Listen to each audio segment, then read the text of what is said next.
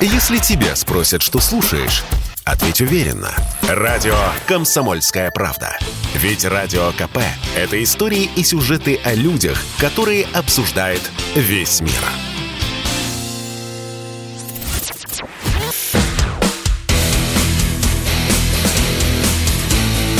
Программа с непримиримой позицией.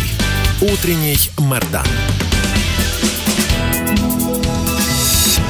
Снова здравствуйте, и снова в эфире Сергей Мордан, радио «Комсомольская правда». А, ну, коль уж мы заговорили относительно того, зачем а, Россия продает энергоносители. А, я вам советую найти на YouTube-канале «Радио Комсомольская правда» трансляцию вчерашнюю программу с Георгием Бафтом. Вот она просто в повторе шла буквально перед моей программой, я кусочек ее услышал. А, ну, Бофт э, человек э, очень хорошо разбирающийся в экономике, вот э, такого довольно скептического взгляда на все происходящее. Но это не важно. То есть даже если вас вот подобного рода скептицизм травмирует эмоционально, вы справьтесь с этой, с этой болью. Я вам действительно советую послушать то, о чем Бофт говорит с точки зрения там, экономического расклада. Экономический расклад для России на самом деле а, гораздо более серьезен и опасен, нежели положение на фронте. То есть мы можем, конечно, вот с воодушевлением, а, там, с салютами, значит, с эмоциональным подъемом говорить о том, что мы, безусловно, победим, а я в этом нисколько не сомневаюсь. Я нисколько не сомневаюсь в том, что русская армия одержит победу, военную победу совершенно точно Россия одержит. Но не нужно забывать э, о главной войне. Главная война происходит не в Донецких степях и не в степях там при Черноморье. Там-то как раз все более-менее понятно. Она происходит просто в другом измерении. Это война экономическая. И вот именно здесь России объявлена А. Мировая война, тотальная война, всеобщая, значит, война на уничтожение. Экономическая война. Вот американцы главным образом говорят именно об этом устами своих высокопоставленных официальных представителей, ведут войну на уничтожение. И здесь ну, не знаю, там, а, танками, ракетами, самолетами являются денежные знаки, являются финансовые ресурсы. Да, и физические ресурсы, и технологии, конечно, но еще и буквально деньги. То есть впереди Россию ждет несколько очень тяжелых лет. Об этом и можно, и нужно говорить прямо, чтобы ни у кого не было никаких иллюзий о том, что удастся пропетлять, о том, что это будет похоже, я не знаю, там на 14 на 8 год. Нет, не будет это похоже ни на 14 ни на 8 год. Но это те, кто помнит, допустим, 8 год. 14 помнят чуть побольше людей. Поэтому э, нужно избавиться вот в том числе и от этого шапка закидательства – а предложение «давайте мы прям сейчас вот-вот нанесем им смертельный удар этим осиновым а, колом прямо в грудь, в сердце, перекроем им трубу, вот, и мы немедленно победим», не надо самих себя-то обманывать. Нет. Это не нанесет им смертельный удар. Я сейчас коротко объясню. Мы сейчас поговорим про это подробно, но я все же вот сделаю короткую вводную часть. Во-первых, в Европе есть огромные, гигантские хранилища природного газа, гигантские просто. И согласно статистике этих запасов им хватит на несколько месяцев, даже если просто перекрыть трубу. Да, в моменте там вырастут цены, да, начнутся проблемы, но там а, ничего не остановится, вот как а, после нажатия специальной красной кнопки. Это первое. Что касается нефти, то тут больше нашего интереса поставлять нефть, потому что нефть на мировом рынке есть. Стран, добывающих нефть, довольно много. То, что они не могут быстро нарастить э, добычу, как э, сказали арабы, ну, так быстро не могут. А в течение полугода смогут. В свое время а, Иран убрали в моменте с а, мирового рынка, а у Ирана была очень большая доля, он был очень важным поставщиком. И нефть, если уж об этом говорить, это прямые доходы напрямую в бюджет. Просто это огромное количество денег напрямую поступающих в казну – по всем остальным экспортным товарам ничего подобного не существует. Ни по металлам, ни по прокату, ни по лесу, ни по минудобрениям. Там совсем другая система работает. То есть ее можно перестроить, но это будет означать кардинальную перестройку всей экономической системы российского государства. Ну, это вот те, кто предлагают, то давайте мы национализируем, и давайте мы их обложим там каким-то непомерным военным налогом. То есть, ну, чисто теоретически все это возможно, но последствия этого довольно тяжело спрогнозировать, что будет на выходе. И вот в такие кризисные моменты а, перестройку всей экономической системы, ну, делать, знаете как, ну, довольно рискованно. Поэтому никто и не хочет сразу переходить а, к таким решительным действиям. Вот, это я так думаю. Но то, что в, в какой-то момент э, энергетическая блокада против э, России будет введена, я, может быть, конечно, вижу жизнь не в розовом свете, а совсем э, там, в, черно-белых, в серых тонах, но мне кажется, после того, всего того, что было произнесено, а главное, сделано за последние полторы недели, мне кажется, это совершенно неизбежно. А вот давайте мы сделаем так, а давайте зададим этот вопрос Максиму Жарову. Вот, может быть, он по-другому думает. Максим Жаров, политолог. Максим, приветствую вас. Доброе утро. Как думаете, вот э, ключевой вопрос современности, э, энергетическое эмбарго против России будет введено в конечном счете или нет?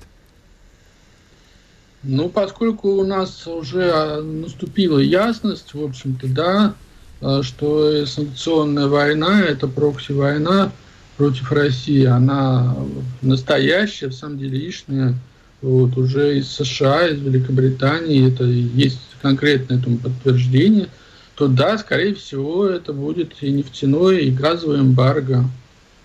А тогда вот объясните мне, то есть если это совершенно неизбежно, а я бы хотел бы обсудить, ну и вчерашние такие очень скромные, сдержанные комментарии, которые прилетали из Кремля, как бы и вот из того, что Кремль э, окружает разговоры об оплате нефти и газа. Первое заявление, то, что, которое делал э, Путин, вот, он же в конце марта еще подписал указ о продаже за рубли, а сейчас у нас на дворе 15 апреля. Насколько я понимаю, вот первые платежи должны быть сделаны, если не завтра, то через два дня.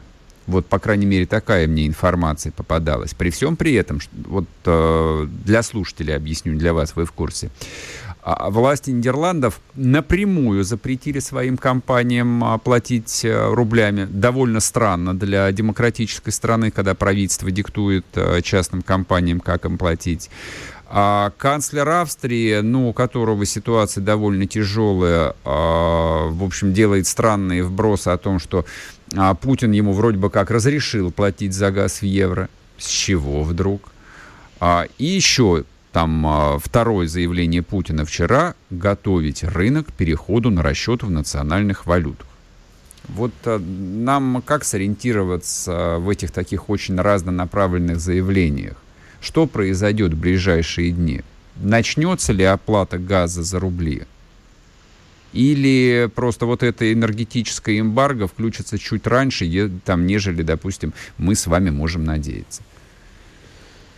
Ну, ситуация сложная достаточно. Сегодня вот поступили сообщения о том, что Армения начала платить э, за рубли, оплачивать газ. Но у нас вот непонятно, Армения что сейчас внесена в список недружественных государств, почему она вдруг так в припрыжку понеслась платить рублями за газ. Доказать а лояльность.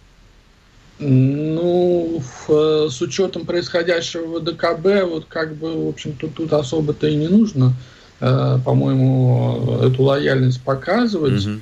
Э, так что я не очень тоже понимаю, что происходит, судя по вчерашнему совещанию президента, в общем-то, все в самом начале, весь процесс Газпромбанк почему-то в будущем времени был вчера употреблен, что он должен завести эти специальные счета, да, вот раздельно как бы валютный счет и отдельно рублевый счет.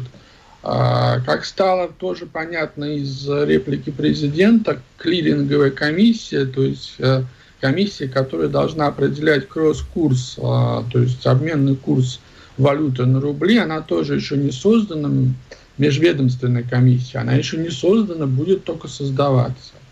Вот, то есть такое впечатление, что в общем-то, ни шатка, ни валка это все происходит, и, наверное, это происходит а, как мне кажется, как я могу предполагать, по двум а, причинам. Первая причина, а, проанализировав внимательно ситуацию, обнаружив, что, собственно, ключевые управляющие сейчас Украиной, США и Великобритания, не подпадают под, собственно, издержки в связи с переходом uh-huh, uh-huh. в оплате на рубли.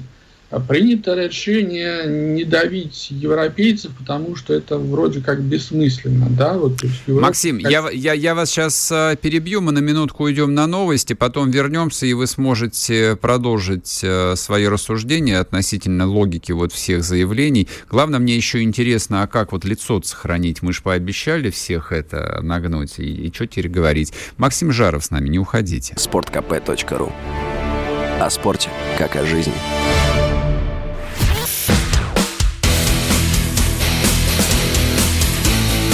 Программа с непримиримой позицией.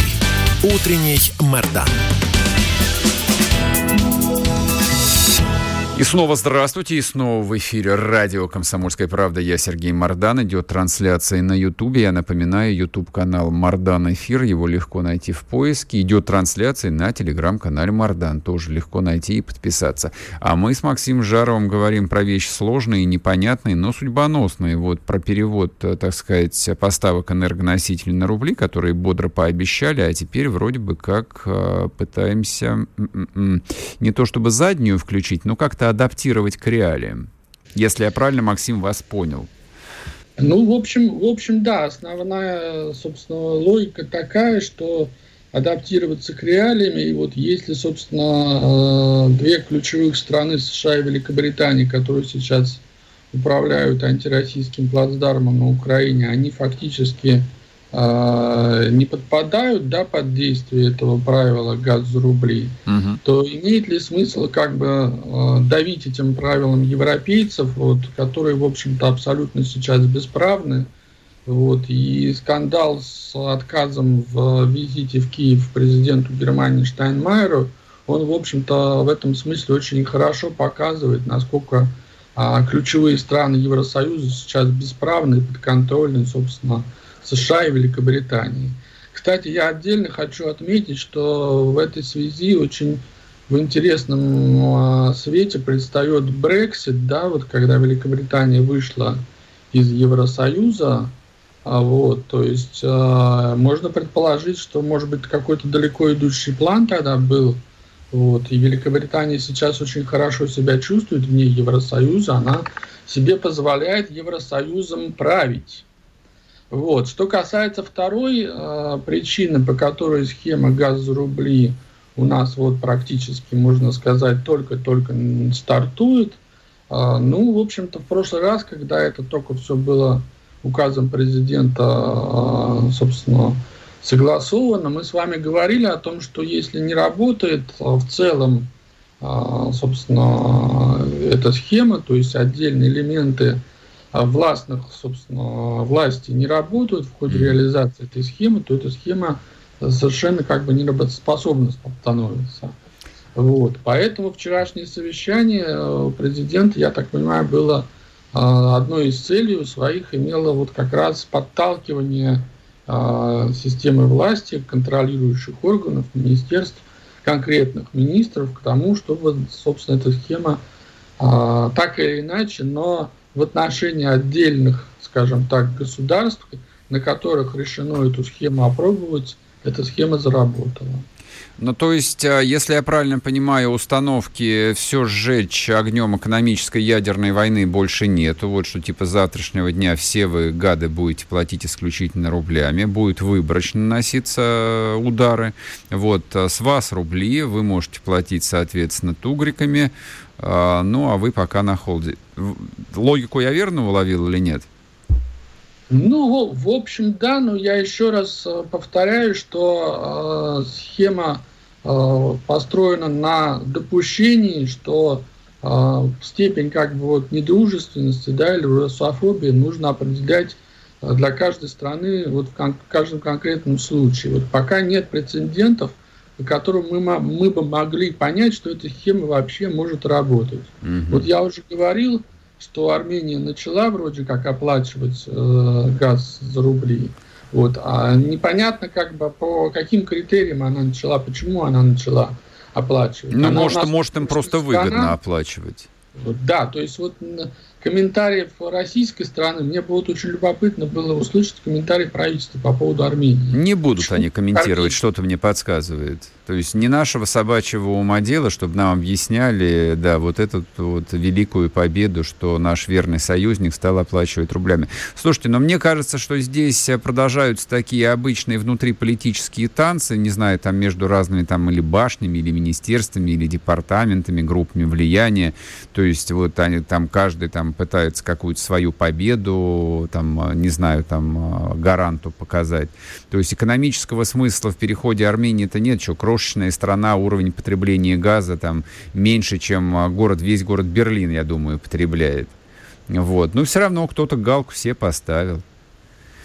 Вот, посмотрим. Ну, в, этой, в этой логике вы правы, да. Галочку поставили, отчитались, забыли. Ну да, а объяснять что-то отечественной публике зачем? Так мы с вами первые же завтра про это и забудем, мы и будем совершенно правы, потому что никакого значения это и для России в том числе не имеет. А последний вопрос а, а, по поводу вот вчерашней такой очень странной оговорки, а Путин же не делает никаких случайных оговорок, а вот а, западные банки задерживают платежи, это зачем-то? Зачем? Он сказал такое на, кого на жалость пытался он пробить?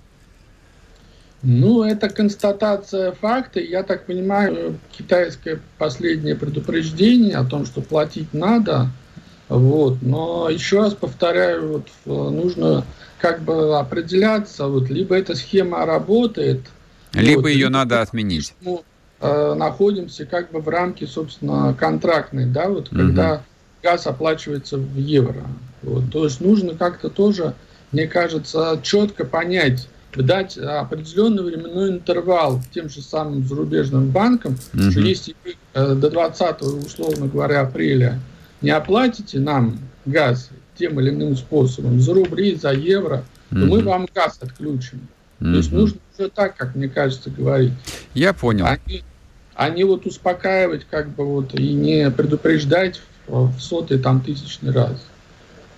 Ладно, посмотрим, посмотрим. Пока, в общем, что-то как-то позитивного ощущения у меня от всех этих вчерашних заявлений не возникло, особенно вот, ну, просто в логике, в концепции э, там военных действий, а, подобного рода такие вот, ну, привычные очень нам а, эмоциональные модели мягких а, переговоров, которые Россия вела все эти десятилетия, по-моему, вот сейчас выглядят, ну так, несколько диссонирующе.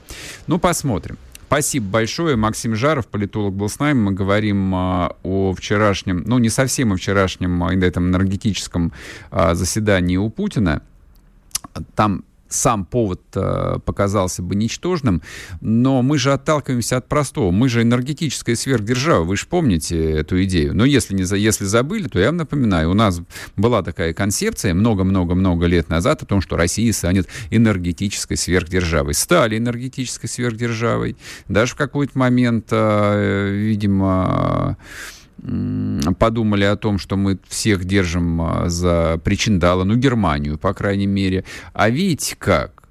То есть политическая воля, которую тоже Германии диктует их а, патрон из Вашингтона, а, перевешивает в любом случае чисто денежный интерес. Выгодно это немцам, невыгодно это немцам, никого не интересует. Сказано вам двигаться вот в общем фарватере этой самой э, западной эскадры. Вот так вот немцы и двигаются. Но, как мне представляется, почему э, не врубается по полной, то есть почему не открывают огонь из всех батарей, потому что немцы, вот давайте все же отдадим им должное, изо всех сил – из, из, из, изо всех своих ничтожных маленьких сил стараются сохранить остатки независимости и не скатываться, ну, скажем так, вот в польскую позицию. Удастся ли им это или нет, не знаю, что-то меня, меня мучают смутные сомнения. Я-то, в общем, а, почти уверен в том, что а, Берлин а, все равно нагнут. Вот, и все равно их заставят вот делать все то, что за них решат. Их заставят поставлять тяжелые вооружения. Их заставят отказаться от русской нефти и от русского газа. Хорошо, там не в течение ближайших а, двух месяцев, допустим, но до конца этого года. Заставят. Вот. вот как оно все происходит. Но нужно ли подгонять э, там этот процесс? Не знаю. Я, я не уверен. Я не уверен. Я вообще исхожу из того, что там главная угроза, ведь она заключается даже не в том, а, в какой момент Запад а, а, откажется от российской нефти и газа, а скорее всего так оно и произойдет в конечном счете, а с чем мы к этому моменту подойдем, что мы успеем сделать. Вот не хочется вываливать сейчас на вас очередную порцию желчи относительно импортозамещения – и так все все прекрасно понимают, и так все, в общем, отдают себе отчет, там, сколько потеряно времени, сколько потрачено денег впустую, сколько там этих денег украдено, просто банально было. Поздно уже об этом жалеть. Вот, теперь э, вопрос же стоит э, совершенно по-другому.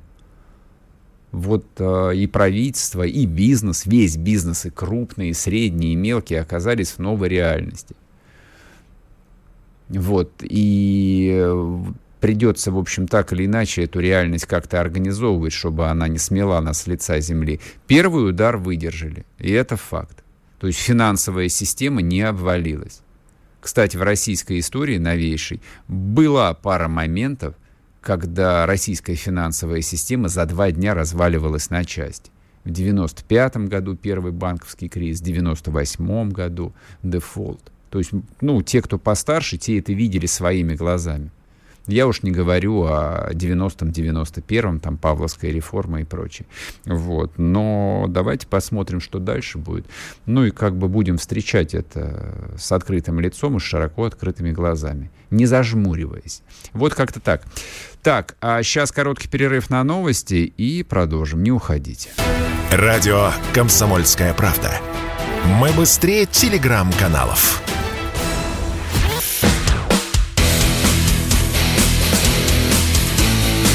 Программа с непримиримой позицией. Утренний Мордан. И снова здравствуйте, и снова в эфире Сергей Мордан, радио «Комсомольская правда». А, так, Сейчас два слова, поскольку радиослушатели не слышат же моих комментариев, которые я даю для тех, кто сидит в, в трансляциях на Ютубе, в Телеграме и ВКонтакте. Поэтому вот я для всей аудитории должен вот что сказать. Если есть какие-то проблемы с трансляциями в вашем городе, если что-то не работает, зайдите, пожалуйста, вот в YouTube он пока работает, здесь работает чат, пишите, где и что происходит, а мы напишем нашим а, коллегам, они будут разбираться. Это важно. Ну и, собственно, подписывайтесь на альтернативные каналы коммуникации. Вот это особенно касается тех городов, где, допустим, трансляции нет, или где-то бывает трансляции кончились, потому что у нас, а, ну, там, партнерские отношения прервались по какой-то причине. Я не знаю, по вот что я могу вам посоветовать, если там что-то плохо работает. Так, значит, э, мы, собственно, продолжаем наш э, бесконечный 50-дневный марафон под названием «Специальные военные операции» и вот в разных ее итерациях, в разных измерениях а, поговорили о большой экономической войне, которая против нас ведется, и тут э, незримой тенью за спиной вроде бы как все время маячит Китай. С самого начала многие а, испытывали какие-то там необъяснимые странные иллюзии, причем формулировали их совершенно инфантильным образом, ну, типа того. А, ну, типа, что нам бояться, Китай нам в любом случае поможет, Китай геополитический противник Соединенных Штатов Америки, поэтому для них тут вообще идеальный расклад, и вообще а, вся эта игра выстроена на то, кто Россию дороже всего перекупит, либо американцы, либо Китай. Ну, и из этого следовал вывод, что вот американцы, соответственно, не потянули ставку в этом покере. И вроде бы как э, Китай э, теперь наш э, объективный союзник, который закроет все наши дырки, решит проблемы с импортозамещением, поставит нам и микрочипы какие-то, и станки, и все остальное, остальное, остальное, остальное. Но, как говорят люди, находящиеся а, внутри, а, не только бизнеса, но даже науки. Вчерашнее заявление, по-моему, президента Российской Академии Наук Сергеева. Китай очень аккуратен. Китай э, не, не торопится э, наступить на какую-нибудь опасную мину под названием «американские санкции», чтобы ему оторвало ногу. Ног много, но своя нога, она, в общем, никому не мешает. Вот. Поговорим об этом с Андреем Островским. Андрей Владимирович Китаевед, руководитель Центра экономических и социальных исследований Китая, Института Дальнего Востока, Российской Академии Наук. Здравствуйте. Здравствуйте. Вот смотрите, а, эйфория первой недели о том, что за нами Китай, и мы вместе с Китаем, а там еще, возможно, Индия, соответственно, победим глобальный Запад, она у многих а, ну, смени, сменилась какой-то такой легкой депрессией о том, что китайцы, в общем, как-то и не выражают и публично никакой поддержки, и санкции исполняют американские, и проблемы и с китайскими банками, вот, там и даже и с покупками нефти и так далее, и так далее. Но такая очень многомерная ситуация. Вот сформулируйте, пожалуйста, ваш взгляд э, на то, как э, будут развиваться или меняться наши отношения с Китаем вот в этой новой политической реальности, в которой мы оказались. Ну, новая политическая реальность, она такова, что сейчас Россия попала под санкции. И в основном основная защита России на сегодняшний день это ряд стран, крупных стран, таких как Индия, Китай – которые санкции эти отказались поддерживать. Что касается Китая, ситуация тут неоднозначна. Если мы говорим о китайской о политическом сотрудничестве, у нас уровень политического сотрудничества с Китаем очень высокий.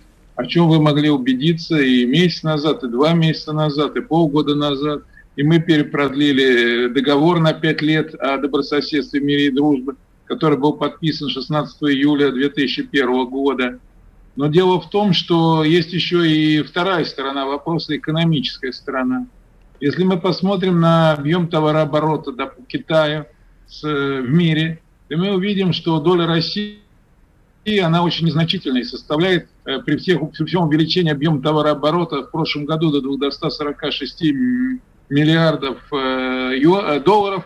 Это где-то мы для Китая 11 страна по счету. Это мы уступаем не только США, не только э, Японии, не только Кореи, не только Германии. Мы с объем внешней торговли меньше, чем, допустим, с Вьетнамом. У нас сопоставимые объемы товарооборота России с Китаем, с Малайзией и Бразилией. Вот наш пример, вот наше место в, экономике Китая. И в этой мы для Китая в основном являемся поставщиками нефти на сегодняшний день. Угу. Россия поставила Китаю за прошлый год 80 миллионов тонн нефти, и мы занимаем по этому показателю второе место после Саудовской Аравии. Вот, собственно говоря, вот мы должны исходить из того, что наш уровень торгово-экономического сотрудничества не соответствует уровню э, военно-политического сотрудничества. То же самое в области науки и техники. Если мы когда говорим, вот э, выступление, вчерашнее выступление президента Российской Академии Сергеева, когда мы говорим о сотрудничестве, мы подразумеваем, что обе стороны постоянно осуществляют научно-техническое сотрудничество. А как нам это научно-техническое сотрудничество сегодня осуществлять, когда Академия наук имеет практически сидеть без денег? Академия наук лишили возможности управлять научными исследованиями. Все это сконцентрировано в руках Министерства образования и науки. И единственное, что осталось э, Академии наук, это экспертиза. Ну, соответственно, Китай и отреагировал таким образом. Хотя мне хотелось бы посмотреть на, что китайская сторона на этот счет сказала. Хотелось бы посмотреть, потому что всегда надо смотреть документы в оригинале. А когда, особенно когда, когда касается дела документов из КНР, угу. то там все за, за, написано в иероглифами. То есть то, что при переводе обычно, как всегда, бывает искажение. Но тем не менее, факт остается фактом. Э, сотрудничество между по линии Российской Академии Наук и Академии Наук. Я, в Китае три Академии Наук, там Академия общественных наук, Академия наук Китая и, и Инженер-техническая Академия. Три Академии. Если Академия, если сотрудничество по линии Академии, по сути дела, объявили поставлено на паузу, то, наверное, значит, за этим что-то скрывается. А на мой взгляд, скрывается то, что ну, скажем так, Российская Академия Наук, Академия Наук, она не уделяет достаточного внимания сотрудничеству с Китаем все-таки. Там есть несколько проектов, но по большому счету, когда речь идет просто об элементарном э, приеме э, делегаций и проведении совместных, э, эм, совместных научных исследований, то для российской стороны не хватает одного самого малого – финансирования. Потому что на финансирование вот этих международных проектов – где средств мало, раньше худо-бедно. Вначале работала Академия наук до 2012 года, потом какое-то время замещали фонды э, Российского гуманитарного научный фонд, Российский фонд гуманитарных исследований, на которые проводились исследования совместно с, с, с китайскими академиями. Вот, а сейчас и этого нет. Вы знаете, что эти фонды закрыли. Ну и такая сложилась ситуация, что поддерживать э, э, совместные исследования достаточно непросто. Вот что я хотел сказать в целом по этому вопросу. А если говорить об обострении в Тайваньском проливе, о котором только сегодня мне пришлось давать интервью, обычная демонстрация силы. Соединенные Штаты Америки продают туда вооружение, выезжает туда парочка-троечка конгрессменов и сенаторов. Угу. Ну, а Китай взамен, естественно, демонстрирует э, тоже, что мы тоже можем, проведем маневры у Тайваньского пролива. Народно-освободительная армия Китая проведет маневры. Что происходит регулярно, с постоянной регулярностью, где-то примерно 2-3 раза за десятилетие. Ну вот я примерно в общих чертах оценивают так ситуацию. Андрей Владимирович, вот с точки зрения э, объявленных санкций, вчера, не помню, то ли Салливан, то ли кто-то из американского Минфина сделал специальные заявления. Ну, во-первых, сделаны были прямые заявления, адресованные и Китаю, о том, что Китаю рано или поздно придется выбирать сторону, то есть, э, они, то есть американцы не намерены отказываться от формата именно ну так условно, в кавычках скажем, мировой войны, а, в которой абсолютно все страны должны выбрать, а, вот по какую линию фронта они находятся.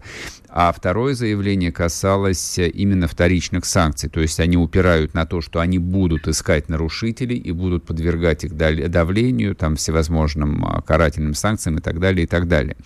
С вашей точки зрения, вот Китай в своей экономической политике и в своей международной политике, а, как далеко он может себе позволить а, зайти в противостояние с Соединенными Штатами, ну, учитывая вот их масштаб торгово-экономических связей, который там несопоставим а, с российским? Ну, разумеется, масштаб несопоставим. Это где-то примерно 13% угу. объема внешней торговли Китая – это Соединенные Штаты Америки. Но вместе с тем я хотел бы заметить, что э, на сегодняшний день вот было вот три, три американо-китайских договора были подписаны 1979 года, 1982 года и 1989 года. В соответствии с этими договорами Соединенные Штаты Америки признают Тайвань неотъемлемой частью Китайской Народной Республики. И более того, официальное заявление китайских руководителей, причем не одно, не одно было, не два заявления, о том, что в случае объявления Тайванем независимости, то Китай немедленно будет высаживать, э, вступит в военные действия угу. на острове. Вот, надо исходить из этого. Не, бу, не, бу, не объявит Тайвань независимости, все ограничится демонстрацией. Понятно. Если официально тайваньские лидеры объявят, то тогда, соответственно, могут делать выводы. Тогда, соответственно, будет писать десантная операция на Тайване. Я понял.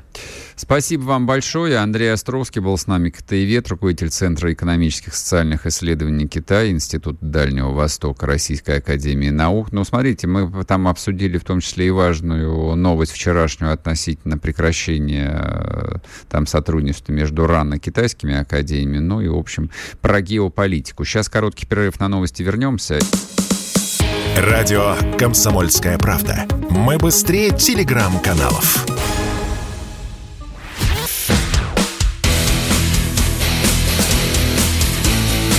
Программа с непримиримой позицией. Утренний Мордан. И снова здравствуйте, и снова в эфире Сергей Мордан, радио «Комсомольская правда». Вот пишут люди в комментариях сбои в работе телеграм-вещания, не только сегодня. Знаете, что а, я вам могу на это сказать? А, я когда включаю телеграм-трансляции, ну, других своих коллег, а, да, там периодически, в общем, возникают какие-то помехи, я даже не знаю, это потому что у меня там мобильный интернет плохо работает, либо это особенность работы телеграма, но а куда деваться-то? А куда деваться? Вот пока работает э, YouTube-канал э, Мардан Эфир, подписывайтесь, слушайте, смотрите. Вот. Но потом, когда его не будет, так или иначе, придется выбирать какую-то альтернативную платформу. Здесь есть определенный выбор. Есть Telegram, вот, есть Яндекс.Дзен, а есть э, ВКонтакте. Там тоже идет трансляция. Соответственно, вот в телеге перед началом сегодняшнего эфира я выложил целый блог, э, где можно смотреть трансляцию. Вы можете подписаться на все эти каналы и выбирать вот э, самые интересные, самые удобные, самые оптимальные для вас. Как-то так.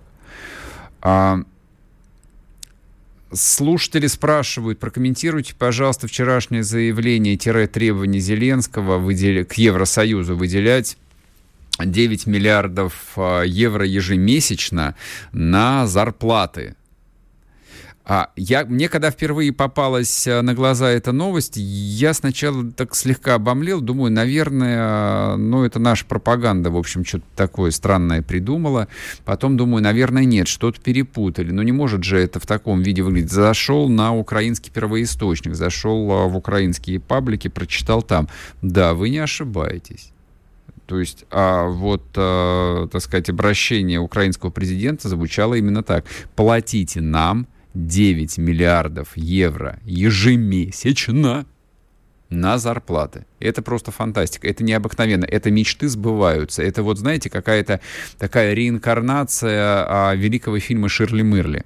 Как известно, мы найдем гигантский бриллиант, а, и на деньги от продажи бриллианта все жители России будут, не помню сколько там, год или два года жить на Канарах. Вот это вот мечта постсоветского человека, что вот должен же, должен же быть какой-то там волшебный кристалл, некое волшебное решение, которое позволит оказаться, вот, не знаю, там, на Канарах на условных каких-то. 9 миллиардов евро в месяц на зарплаты – это логика та же самая, хотя, казалось бы, Зеленский человек достаточно молодой, ему 40 лет с небольшим. Вот, он не застал никаких 90-х. Вот той психологии он не мог застать. Но она, тем не менее, в украинском а, политическом классе почему-то именно в таком виде и живет. Дадут ли 9 миллиардов в месяц или нет? Да, конечно, нет. Если вы об этом, конечно же, нет. У Европы нету лишних 9 миллиардов э, евро. Не то, что в течение, я не знаю, там, э, нескольких месяцев, но даже просто свободных 9 миллиардов евро в кэше, в деньгах у Европы не существует. Что здесь еще совершенно замечательное, то, о чем пишут даже украинские а, телеграм-каналы, а, то, что даже вооружение, которое получает Украина, она получает его в кредит. То есть за это предполагается потом расплатиться. И вот это то, что лично у меня вызывает, конечно, временами восхищение. Вот, э, вот такая укорененность в принципах, вот это вот понимание того, как устроена жизнь. Вот, вот если ты занимаешься капитализмом, то даже своему э, условному союзнику, ну точнее э, варварскому племени, вождю которому ты там подарил бусы, значит, полированный топорик и сказал, что мы теперь союзники, ты все равно ему эти бусы э, даешь не просто так, ты у него забираешь там бобровые шкуры какие-нибудь, золотые слитки, ну все, что у него есть полезного. И ничего не меняется столетиями. Казалось бы. Казалось бы. Но тут же другая новость. Вчерашнее заявление американского Минфина – мы его даже вынесли в анонс а, сегодняшней трансляции на Ютубе, а, где они заявляют о том, что изъятые у российских олигархов деньги не будут им возвращены. Не надо здесь радоваться. То есть, не-не, я, я с собой ничего не могу поделать. Конечно же, я радуюсь. Ну, ну что уж я буду вас обманывать. Конечно, я радуюсь. Конечно, я радуюсь. А, но американцы ведь совершенно удивительным образом разрушают ту систему, которая создавалась, а, ну, как минимум, четыре последних столетия. Западная цивилизация создала несколько очень важных мифов. Один из них а, назывался «Священное право собственности». Это один из ключевых мифов, одна из самых важных идеологем, на которых э, устроена западная цивилизация. Это то, к чему Россия всегда стремилась. Это то вот э, почему э, русские люди испытывали там дикий комплекс неполноценности относительно европейцев. И в императорской России в том числе. Потому что, ну, в царской России, допустим, там в Петровской России, вплоть до государя там Николая II, до Конституции 905 года, вот все, что у тебя есть, в принципе, Родина могла забрать. Это казалось, касалось в том числе и дворян. Вот, был один самодержец. Как писал Николай II, а, по-моему, профессия это у него была, или должность хозяин земли русской. Вот так вот была устроена жизнь. Ну а после 17 года, сами понимаете – и вот э, советская и послесоветская интеллигенция страшно от этого страдала и переживала. Но вот у них же там священное право собственности, поэтому помните, там великолепные судебные процессы по британскому праву между Абрамовичем и Березовским, э, подписание договоров, в которых записывалось о том, что все возможные суды решаются исключительно в лондонском суде, в стокгольмском суде и так далее и тому подобное. То есть за 30 лет это вообще стало а, нормой жизни.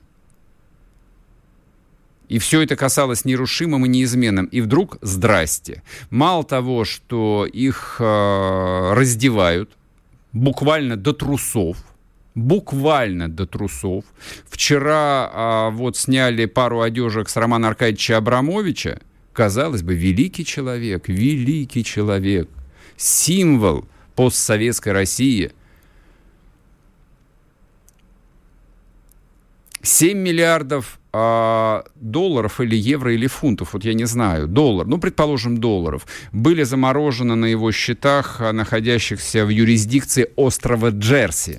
Есть такой офшор, остров Джерси, но он а, вроде как принадлежит Британии. И вот согласно официальным заявлениям вчерашним, а, у Абрамовича заморозили активов на 8 с лишним миллиардов долларов, в том числе и на Джерси. Там много еще и других а, происходило событий. Он довольно много активов переписал на своих деловых партнеров. А, они тоже попали под санкции. Вот поэтому что в итоге останется у Романа Аркадьевича, большой вопрос. Но разговор не об этом. Что нам а, их а, деньги считать? Ну, пусть э, они, пусть, давайте пока будем называть это их деньги, хотя это не их деньги. Этих денег больше нету. Но вчерашнее заявление, которое сделали американцы, оно совершенно историческое.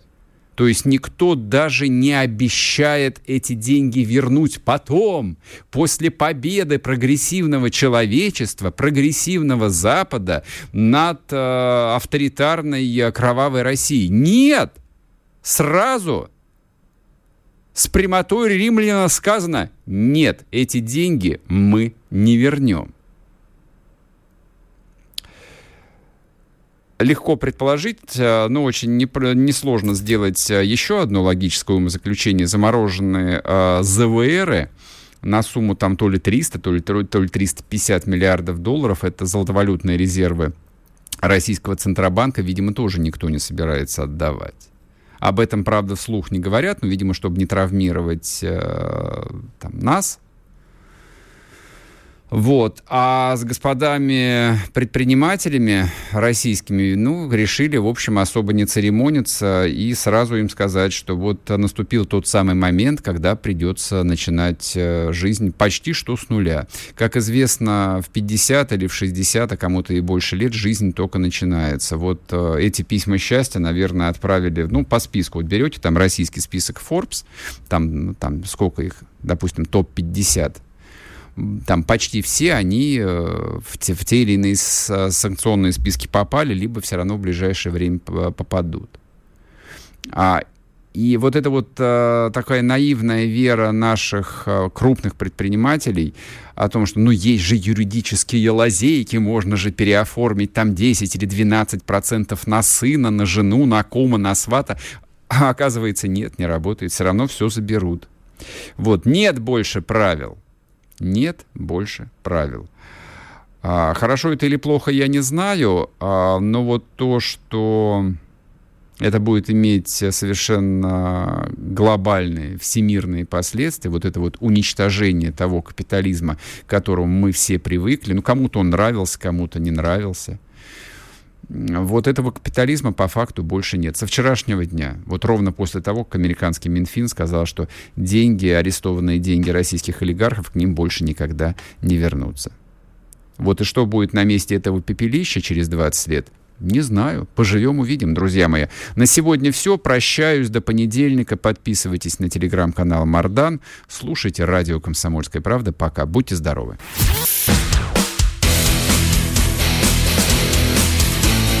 Утренний Мардан. Если тебя спросят, что слушаешь, ответь уверенно. Радио «Комсомольская правда». Ведь Радио КП – это самая топовая информация о потребительском рынке, инвестициях и экономических трендах.